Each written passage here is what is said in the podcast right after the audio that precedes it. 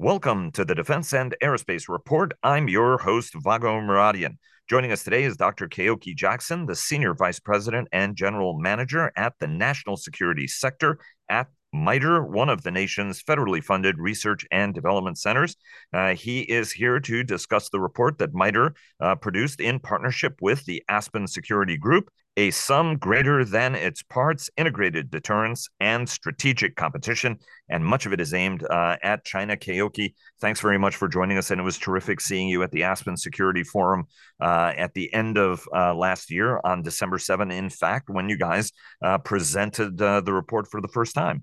Indeed. Pearl Harbor Day. It was great to see you then. It's great to be uh, here with you and with your audience today. Uh, and I should I should commend to people that the conversation that you had uh, with uh, Dr. Mara Karlin, uh, who is now doing uh, the semester at sea. She's left uh, the department, and it's and it's our loss and certainly her gain to be doing an adventure like that. And Liz Rosenberg was there, the Assistant Secretary of Treasury for Terrorist Financing and Financial Crimes, and and the inimitable Peter Spiegel of the Financial Times did a terrific job moderating your guys' discussion. Um, you have been thinking about this problem, and we've spoken before, uh, Keoki, about uh, you know sort of the notion of integrated deterrence. This is a series of, of reports you guys have been working on on this at at, at MITRE. Um, and the notion of integrated deterrence is integral to the way the Biden administration has been structuring its national security strategy, its national defense strategy, uh, and indeed, some have pointed to the reaction to the Ukraine invasion as an integrated effort by the United States to deter further aggression.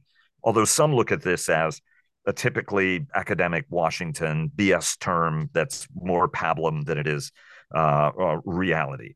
From from your standpoint, why is it critical, right? What is integrated deterrence? Why is it critical deterring China, uh, which is an authoritarian regime that that actually does bring together the integrated arms of national power in a way uh, that actually sometimes surprises us. Walk, walk us through what the case for it is and why it's important.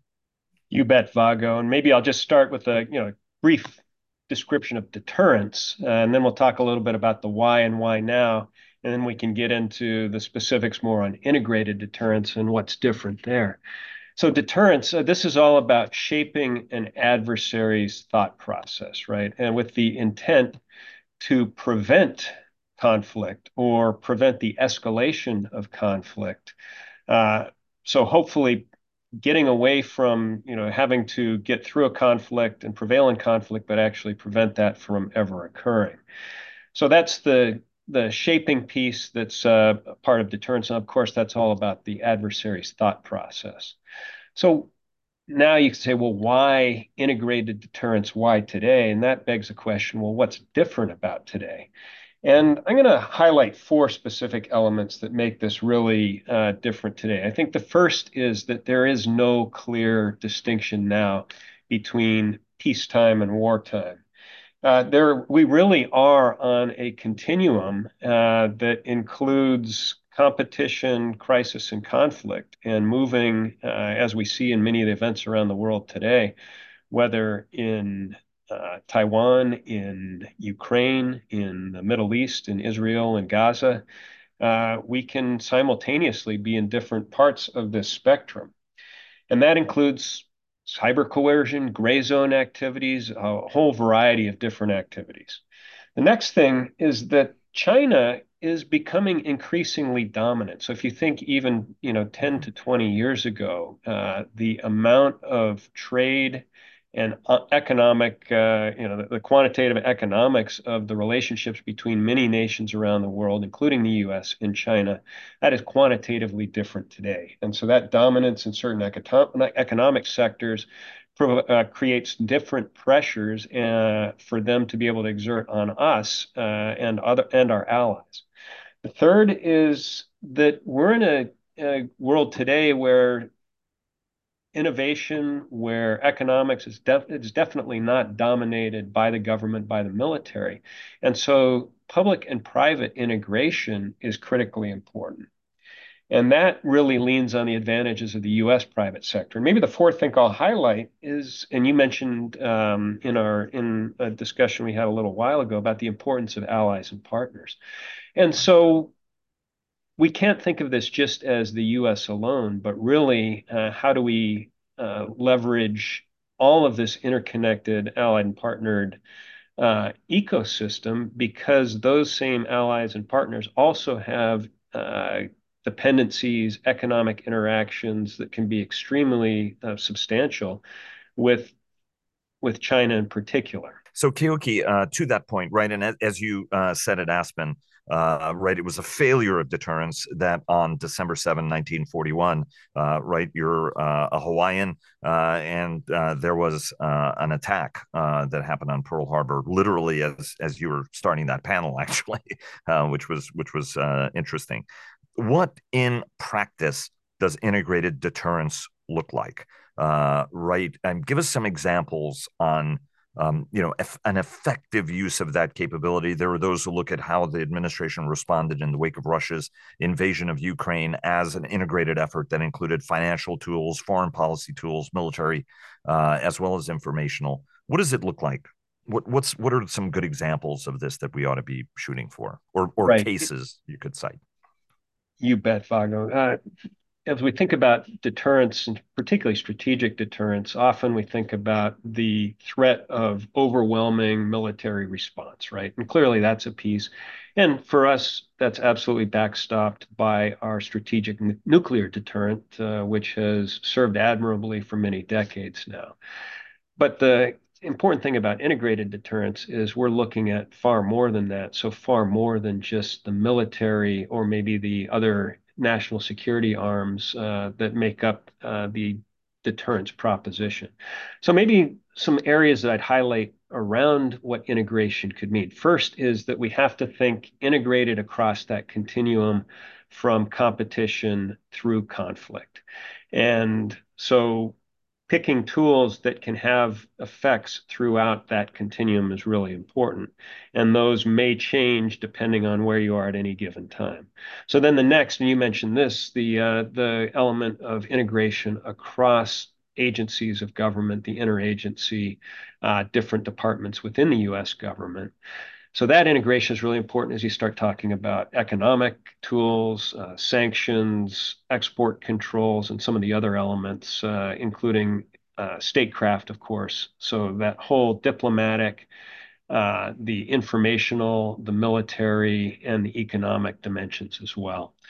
Uh, then you can think about integration with the public and the private sector because we have this enormous and really uh, valuable and dynamic private sector in the United States. It's one of our incredible great strengths.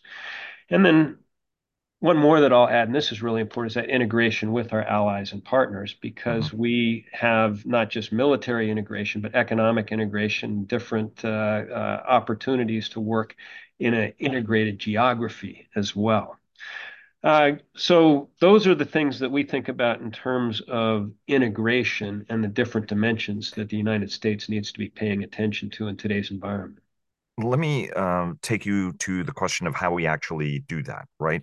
Um, integration uh, we have seen and administrations can work well in this one. I think there's generally uh, a good relationship among the cabinet secretaries. So you end up having productive outcomes. We've also seen administrations where it's literally been a lot of uh, strife, right? Whether in the Clinton administration and some of the disconnects between Madeleine Albright and Bill Cohen, or even during the Bush ad- administration. And Liz Rosenberg did a great, made a great point, right? You do need some friction and competition in this, right? From your standpoint, what are the recommendations that get us to better structural outcomes when it comes to looking at strategic deterrence and actually executing it? two things that come out right at the top, obviously, are enhancing our interagency coordination and the way we uh, we mechanize the decision-making processes. And to that, there's a little bit of the how as well, uh, strengthening the infrastructure for doing that integration. And you know, a lot of this is I don't want to say it's ad hoc today, but there's an element of uh, of relationships and certainly an element of um, of chance and how this may occur at any given time. So think about, you know, in in defense parlance, we talk about command and control or C2. Now, C2 in this case, we could think probably more usefully about coordination and cooperation, given the uh, the different parts of the government that need to be integrated here. But the same kinds of ideas uh, pr prevail, right? We need courses of action and the ability to judge those uh, on their merits. We need to do campaigning like we would do in the DoD, but now across all of these elements of diplomatic, informational, military, economic uh, actions.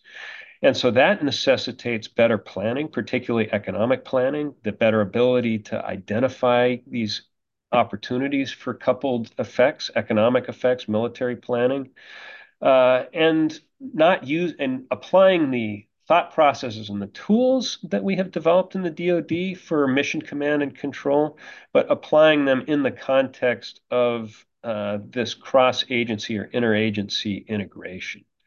The DoD really, um, and I think Peter brought this up uh, in in the in the panel, right? Is is not the 800 pound gorilla. I mean, it's the 1200 pound gorilla in the room it's better staffed it has more people they tend to be better educated right i mean in, in the state department if you don't get your advanced degree you're not going to be able to get it once you begin as a foreign service officer they, they just don't have the bandwidth for that how do you structure this how do you do this when one department has the people has the organization has the strength has the money um, whereas other pieces of this may be more important right? Having the state department out front or treasury out front.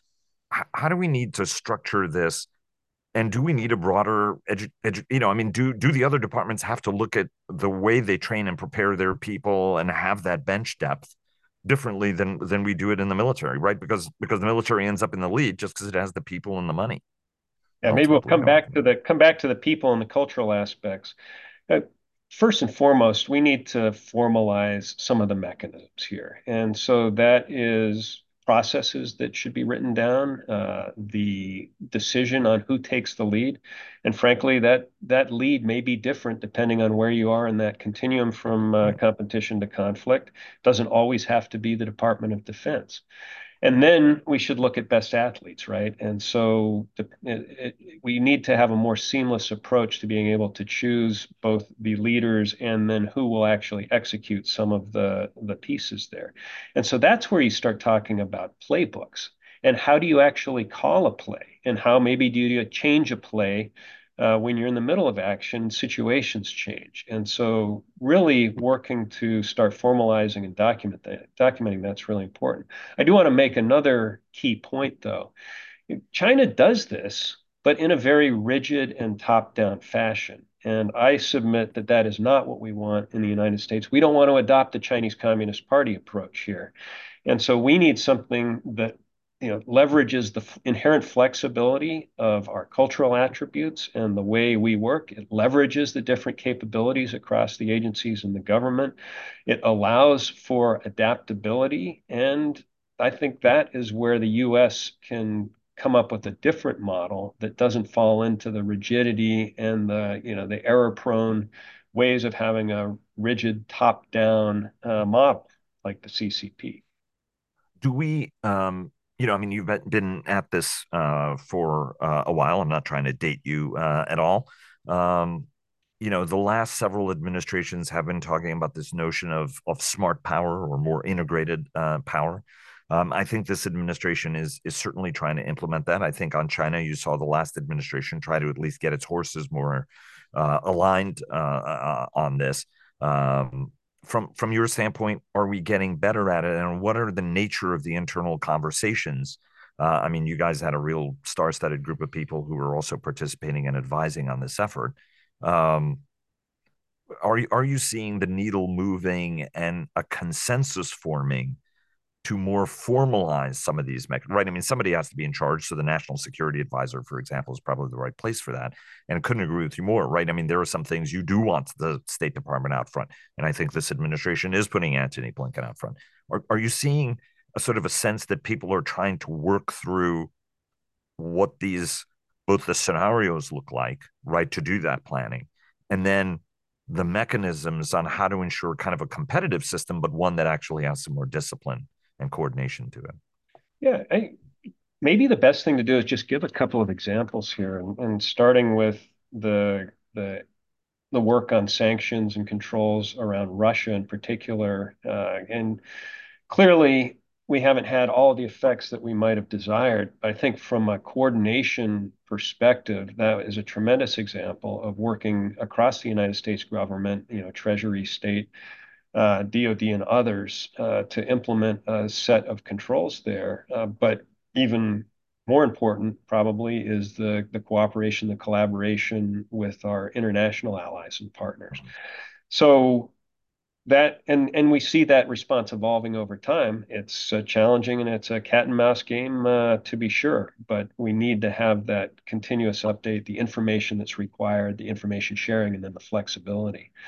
Uh, you talked about who leads. Let me give an example. Um, this is a case where uh, the Joint in, uh, Joint Interagency Task Force, JIATF South, so a, a, this is actually led um, as a sub-element under United States Southern Command, SOUTHCOM, uh, but it's run by the Coast Guard.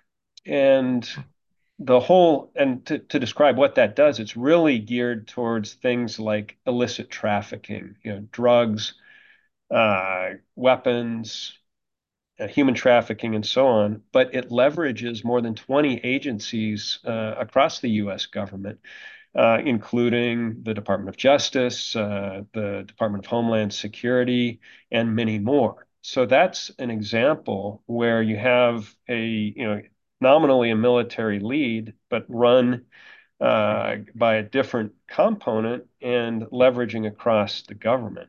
And maybe another example, eh, one of the one of the malign influences uh, of China are the things that they're doing to coerce uh, many small and vulnerable nations to uh, to essentially toe the line to China's desires.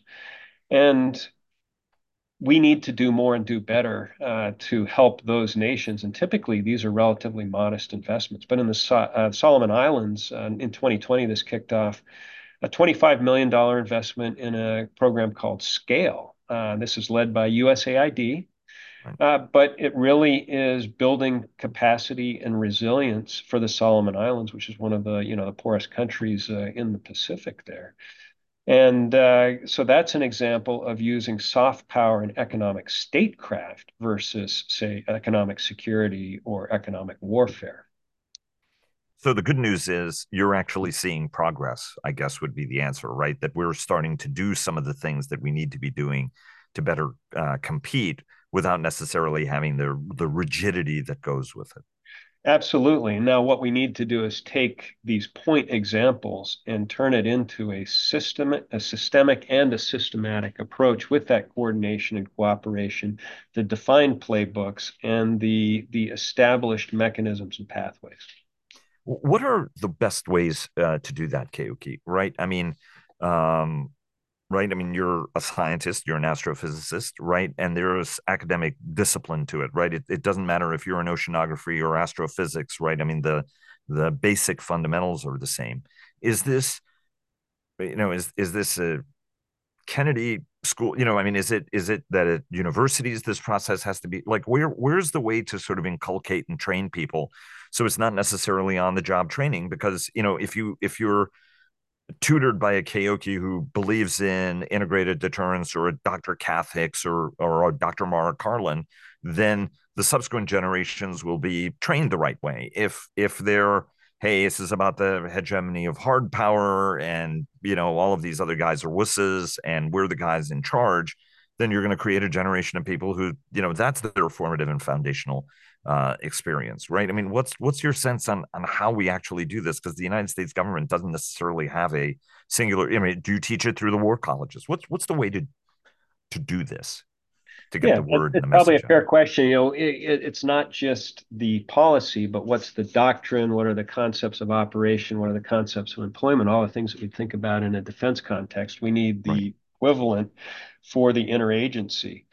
Uh, what kind of people do we need? I, I will argue strongly that this is an opportunity where having people that have moved across different kinds of roles across the government, but more importantly, have worked with or in private industry, uh, in academia, and have worked with our allies and partners. You know, having those different experiences is going to create the types of people who can have the systems thinking, and this is a systems problem. So that systems thinking to actually enact integrated deterrence and use all of those levers of national power.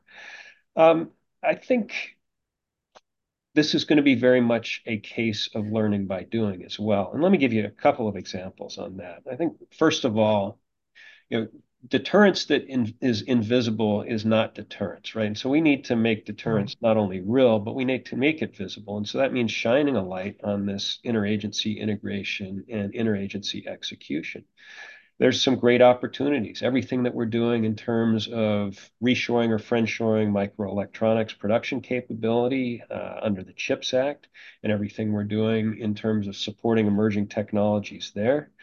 Uh, we can also do things like focus on the infrastructure that's required. Um, you know, take, for example, ports and infrastructure in the South Pacific and visibly making efforts to uh, enhance democratic ownership and control and counter some of the malign effects uh, of China's influence through their One Belt, One Road initiative.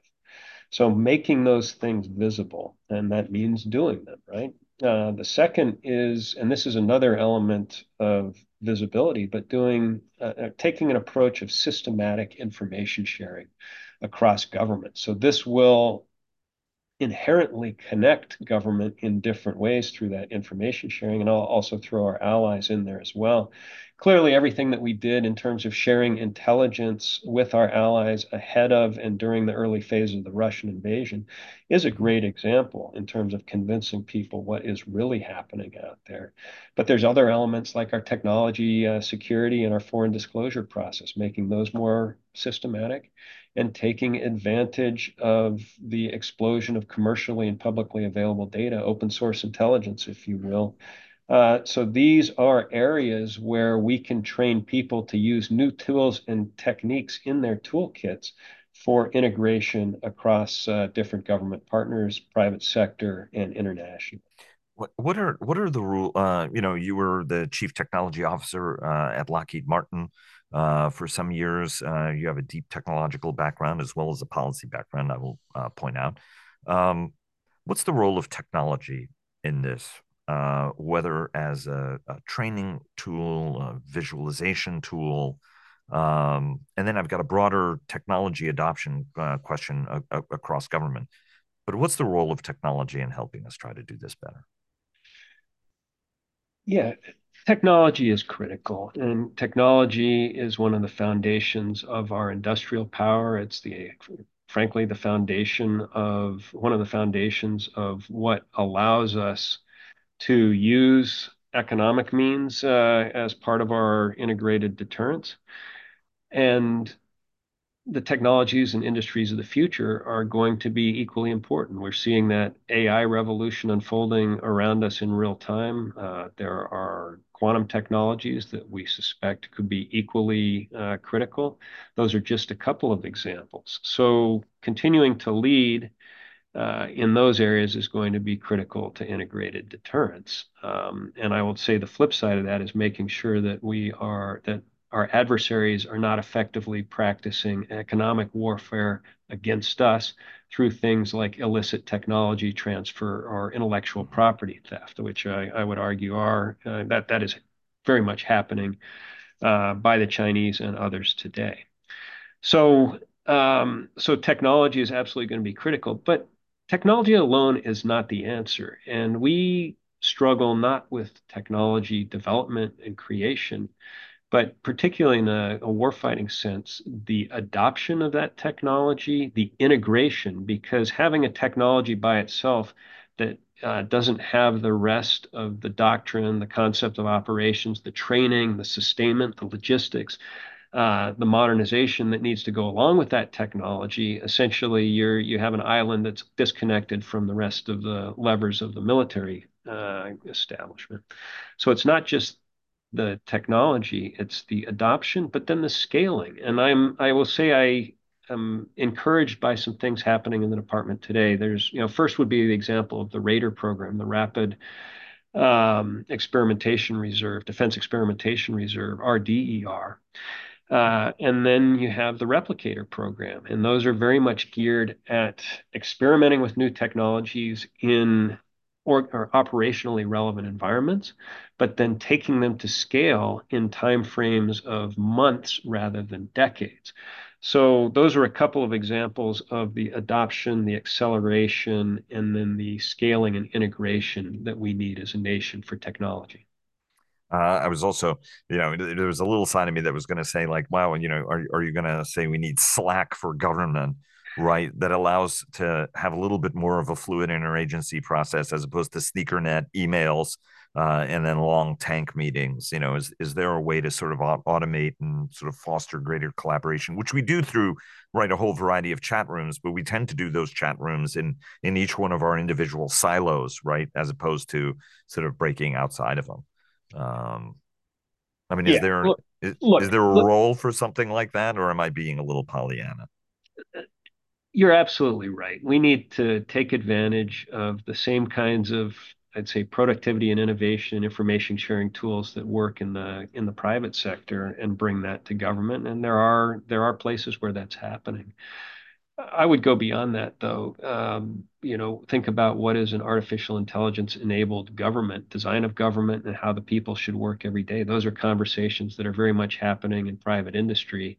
And we need to encourage the same speed, you know, acceleration and adoption of this new toolkit uh, in areas of government. Uh, with appropriate assurance and controls in place. I will make that uh, point very strongly. Right. Um, I was I was going to point out that uh, you know Lockheed Martin certainly has collaborative tools for some of the most sensitive and top secret programs that go across the enterprise, uh, and and so you know there are ways to create tool sets that are interagency tool sets that don't just stop at the borders of you know the Defense Department, the State Department, and and and and what have you.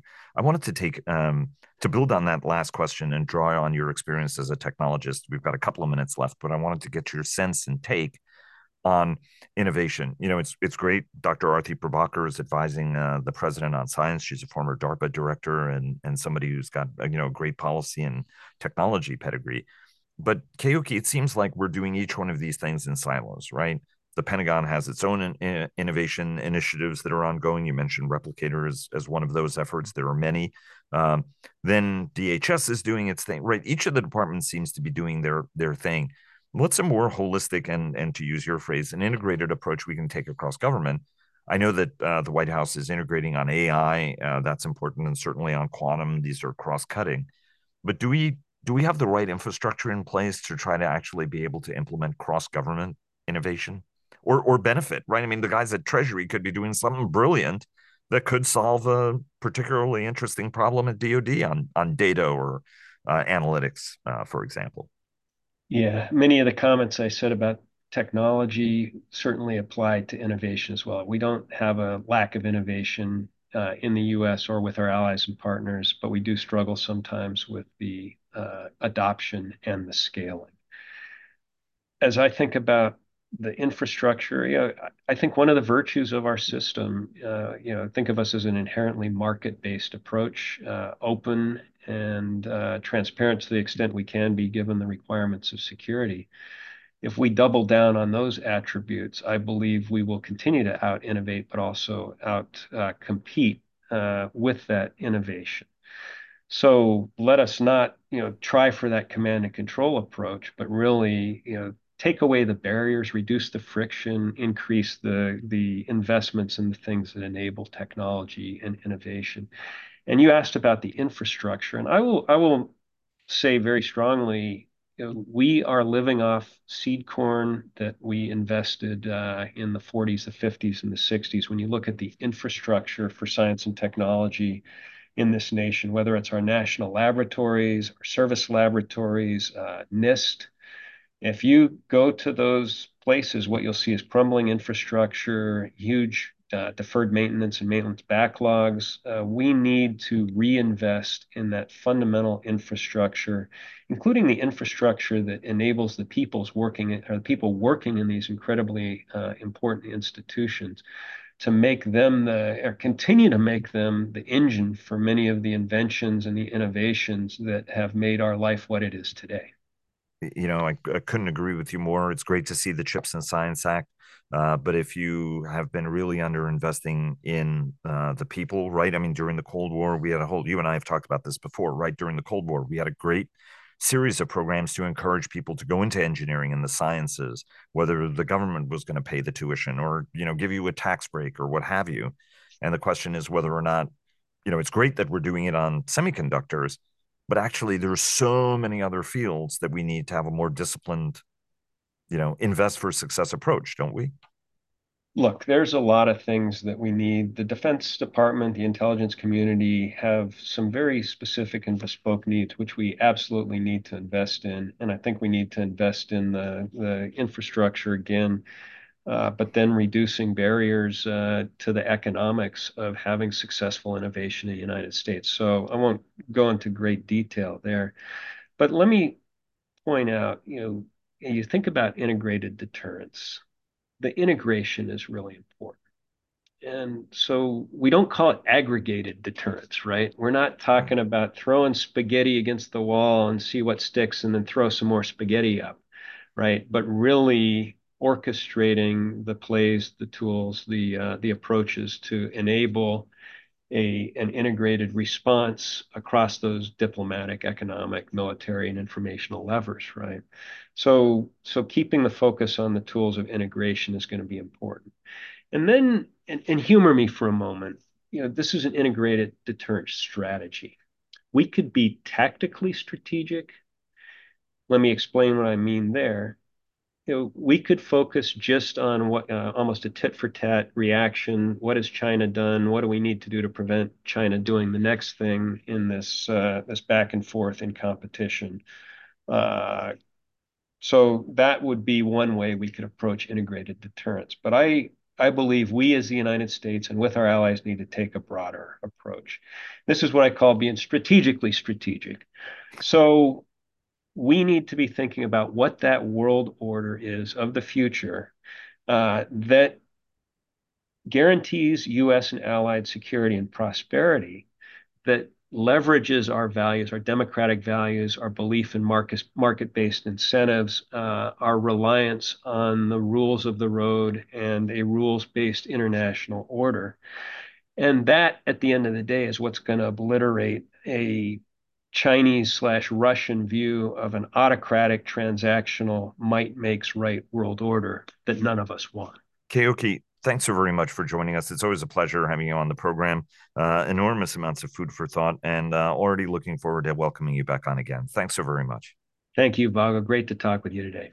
And before we go, uh, the Defense and Aerospace Report is sponsored by HII, General Atomics Aeronautical Systems, GE Aerospace, Bell, Leonardo DRS, and American Rheinmetall. Thanks again for joining us. We'll be back again tomorrow and we'll see you then. Until then, have a great day.